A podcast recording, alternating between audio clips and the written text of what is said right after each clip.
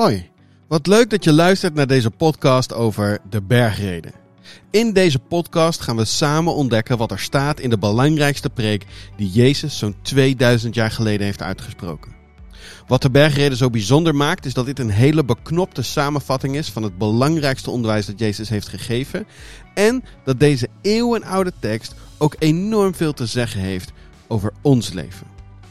Dit is aflevering 5 en we lezen vandaag Matthäus 6, vers 19 tot en met 34.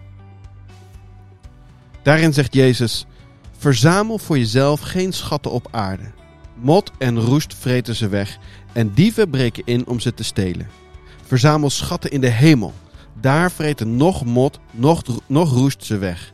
Daar breken geen dieven in om ze te stelen. Waar je schat is, daar zal ook je hart zijn. Het oog is de lamp van het lichaam. Dus als je oog helder is, zal heel je lichaam verlicht zijn. Maar als je oog troebel is, zal er in heel je lichaam duisternis zijn.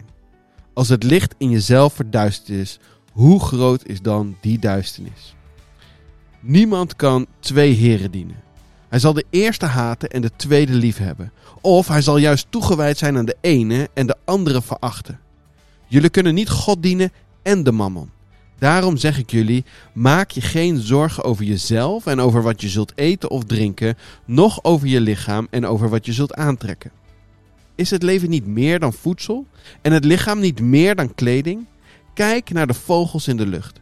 Ze zaaien niet en oogsten niet en vullen geen voorraadschuren. Het is jullie hemelse Vader die ze voedt. Zijn jullie niet meer waard dan zij? Wie van jullie kan door zich zorgen te maken ook maar één el aan zijn levensduur toevoegen? En wat maken jullie je zorgen over kleding? Kijk eens naar de lelies. Kijk hoe ze groeien in het veld. Ze werken niet en weven niet. Ik zeg jullie, zelfs Salomo ging in al zijn luisteren niet gekleed als een van hen. Als God het groen dat vandaag nog op het veld staat en morgen in de oven gegooid wordt, al met zoveel zorg omkleedt, met hoeveel meer zorg zal hij jullie dan niet kleden, kleingelovigen? Vraag je dus niet bezorgd af: wat zullen we eten of wat zullen we drinken?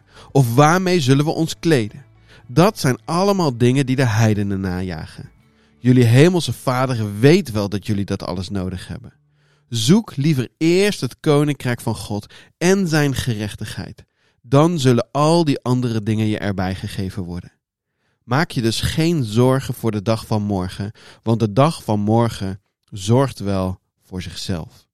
Elke dag heeft genoeg aan zijn eigen last. We zitten in een serie over de bergreden en we hebben al behoorlijk wat besproken. En ik denk dat het goed is om heel kort nog even terug te kijken naar wat er allemaal al voorbij gekomen is. We begonnen in de eerste aflevering over de roeping van de discipelen. Jezus die langs het meer van Galilea loopt en daar een aantal vissers ziet. En hij zegt tegen deze jongens: Kom, volg mij en ik zal maken dat jullie vissers van mensen worden.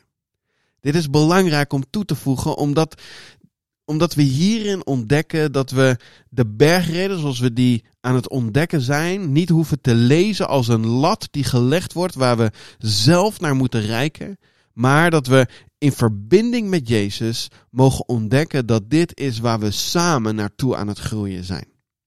vervolgens hebben we in dat eerste hoofdstuk van die bergreden, Matthäus 5, hebben we ontdekt dat de kern daarvan is dat we op een goede manier met de mensen om ons heen om mogen gaan. Het gaat om een juiste hartsgesteldheid, een nederig hart, een barmhartig hart, een zuiver hart. Het gaat erom dat we vredestichters zijn, dat we het licht voor de wereld zijn. Dat we het licht voor de wereld zijn betekent dat we donkere plekken aan het licht mogen brengen in Jezus' naam. Maar dat we vervolgens niet het recht nemen om dan met stenen te gooien, om te gaan veroordelen. Dat hele eerste deel van die bergreden gaat dus over hoe we ons verhouden tot de mensen om ons heen. Vervolgens kwamen we aan in het tweede deel. En dat tweede deel dat begon met let op dat jullie de gerechtigheid niet beoefenen voor de ogen van de mensen, alleen om door hen gezien te worden. Hier brengt Jezus de, de dingen die we doen voor andere mensen terug naar ons eigen hart. En dat de dingen die we voor God doen, dat we die ook echt voor God doen. En niet om door andere mensen gezien te worden. Met andere woorden legt Jezus hier volgens mij uit dat we vooral gericht moeten zijn op de verbinding met onze Vader. En dat we onze erkenning in Hem vinden en niet in de mensen om ons heen. Hij heeft dat gedaan door uit te leggen hoe we met geld geven om moeten gaan. En met bidden en met vasten. Vorige keer hebben we ook kort even stilgestaan bij wat Jezus zei over het vergeven van andere mensen. En dat dat vergeven vaak wordt geïnterpreteerd als iets wat we al gedaan hebben, wat afgerond is. En tegelijkertijd mogen we weten dat er bij Jezus ruimte is voor het proces van vergeven. En dat hij niet van, vandaag van je vraagt om dingen die te groot zijn, om die maar achter je te laten. Maar dat hij je uitnodigt om een stap te zetten in het proces van vergeving. En vervolgens komen we aan bij het gedeelte dat ik net gelezen heb. Het gedeelte waarin Jezus eigenlijk een nieuw thema aansnijdt. Verzamel voor jezelf geen schatten op aarde. En eigenlijk in het hele gedeelte dat volgt legt Jezus dat principe verder uit. Dat verzamelen van schatten op aarde, hoe zich dat verhoudt tot het verzamelen van schatten in de hemel. Hij komt met een, met een waarschuwing. Het is niet mogelijk om twee heren te dienen. Want wat er gebeurt als je twee heren wil dienen, is dat je de, de eerste gaat haten en de tweede gaat liefhebben, of juist andersom. Er is in je hart geen ruimte voor twee verschillende heren, voor twee verschillende goden. Om vervolgens tot een aanmoediging te komen. En Jezus zegt: Maak je daarom ook maar geen zorgen over aardse dingen. En dat zegt Jezus niet zomaar, want hij weet dat zijn vader, die ook onze vader is, ervan geniet om voor ons te zorgen. En dat hij ook in staat is om voor ons te zorgen. En hij laat dat zien door, door drie illustraties eigenlijk. Hij zegt: kijk eens naar de, naar de vogels. Zij zijn helemaal niet bezig met zaaien en maaien. Nee, en, en, en, en toch hebben zij iedere dag genoeg te eten. Kijk eens naar de lelies. Ze zijn zo ontzettend mooi. Ze worden met zoveel luister omkleed. Denk je dan niet dat jullie vader, die in de hemel is, nog beter voor jullie zal zorgen? En hij vergelijkt het met Salomo. En dat is misschien een voorbeeld dat je een beetje op het verkeerde been kan zetten. Want hij zegt, zelfs Salomo ging in al zijn luister niet gekleed als een van hen. Ja, maar Heer, God heeft toch ook voor Salomo gezorgd. Dus als de lelies beter gekleed zijn dan Salomo, hoe zit dat dan precies? Nou, het is goed om te weten dat Salomo een persoon is uit de geschiedenis van Israël. Het is een van de koningen geweest. Maar dat niet alleen, Salomo is ook symbool komen te staan voor rijkdom. En voor het najagen van rijkdom. En, en hier laat Jezus dus eigenlijk zien dat ondanks alle rijkdom die Salomo had, en waar hij een bepaalde financiële onafhankelijkheid mee had gecreëerd. Een onafhankelijkheid waarin hij niet meer zozeer hoefde te vertrouwen op de voorzienigheid van God.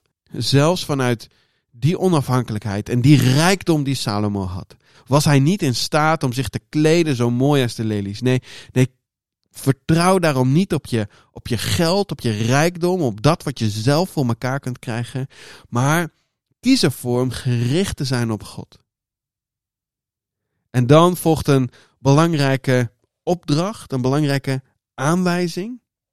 Jezus zegt: Zoek liever eerst het koninkrijk van God en zijn gerechtigheid dan zullen al die andere dingen je erbij gegeven worden. Dus Jezus is begonnen met het inleiden van een nieuw thema. Hij is gekomen met die waarschuwing dat het niet mogelijk is om twee heren te dienen. Vervolgens geeft hij de aanmoediging. Maak je geen zorgen over jezelf. Hij laat ons vertrouwen groeien door ons te laten kijken naar de vogels en naar de lelies en naar Salomo. En het verschil daartussen. En dan komt hij uit bij die opdracht, bij die aanwijzing. Zoek liever eerst het koninkrijk van God en zijn gerechtigheid, want dan zullen al die andere dingen je erbij gegeven worden. Wat bedoelt Jezus eigenlijk op het moment dat hij zegt dat we het koninkrijk en zijn gerechtigheid moeten zoeken? Nou, ik denk dat als we antwoord daarop willen hebben, dat we hem moeten plaatsen in de context van de bergreden. Dat wat Jezus tot nu toe allemaal al gezegd heeft. En dan ontdekken we dat Jezus in hoofdstuk 5 van de bergreden begonnen is met uit te leggen hoe het koninkrijk van God eruit ziet. Het koninkrijk van God, dat is een koninkrijk voor nederige mensen. Dat is een koninkrijk voor barmhartige mensen. Dat is een koninkrijk voor vredestichters. Dat is een koninkrijk voor mensen die gericht zijn op de mensen om hen heen. Die niet bezig zijn om het vooral voor hunzelf goed te regelen. Dat, zijn, dat is niet een koninkrijk voor stoere en sterke mensen. Nee, het koninkrijk van God is voor mensen die bereid zijn om de ander voorop te plaatsen. Het koninkrijk van God is voor mensen die nederig durven zijn. Voor mensen die durven te dienen. En als je vanuit die hartsgesteldheid bezig bent, dan ben je bezig om het koninkrijk van God te zoeken. En dan terug naar het begin van hoofdstuk 6. Daarin waarschuwt Jezus ons. Let op dat jullie de gerechtigheid niet beoefenen voor de ogen van de mensen. De gerechtigheid. En vervolgens gaat Jezus bezig met het uitleggen hoe we de gerechtigheid wel kunnen vinden. En die ligt in het hart van de Vader. En dat kunnen we, dat kunnen we vinden door ons geld weg te geven. Zodat we weten, we zitten niet vast aan ons geld. Dat kunnen we vinden door ons terug te trekken in onze binnenkamer en daar in onze binnenkamer te praten met onze Vader. En de gerechtigheid kunnen we vinden door het vasten. Niet voor de ogen van anderen, maar juist vasten om ons hart te verbinden met het hart van de Vader. Dus als Jezus zegt: zoek liever eerst het koninkrijk van God en zijn gerechtigheid, dan gaat het erom dat we ons verbinden met de mens om ons heen en ons verbinden met onze Vader in de hemel. Als we die twee dingen zoeken, dan zegt Jezus, dan zullen al die andere dingen je erbij gegeven worden. En wat zijn dan die dingen? Nou, dat zijn die dingen waar we ons nog wel eens zorgen om kunnen maken. Hebben we genoeg te eten? Hebben we kleren om ons te kleden? Hebben we een dak boven ons hoofd? Die dingen, daarvan zegt Jezus, jullie vader weet wel dat jullie dat nodig hebben. Dus zoek liever eerst zijn koninkrijk en zijn gerechtigheid. En dan zal er ruimte komen voor God om je dat erbij te geven.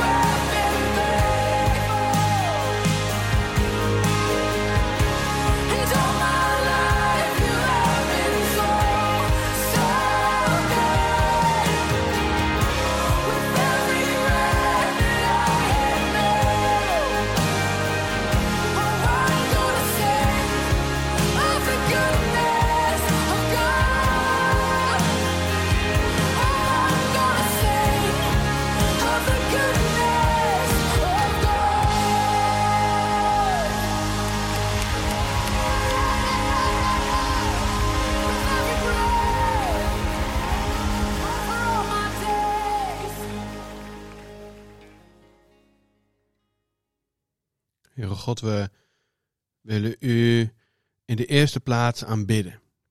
U bent onze God. U bent schepper van hemel en aarde. U bent degene waar we van houden.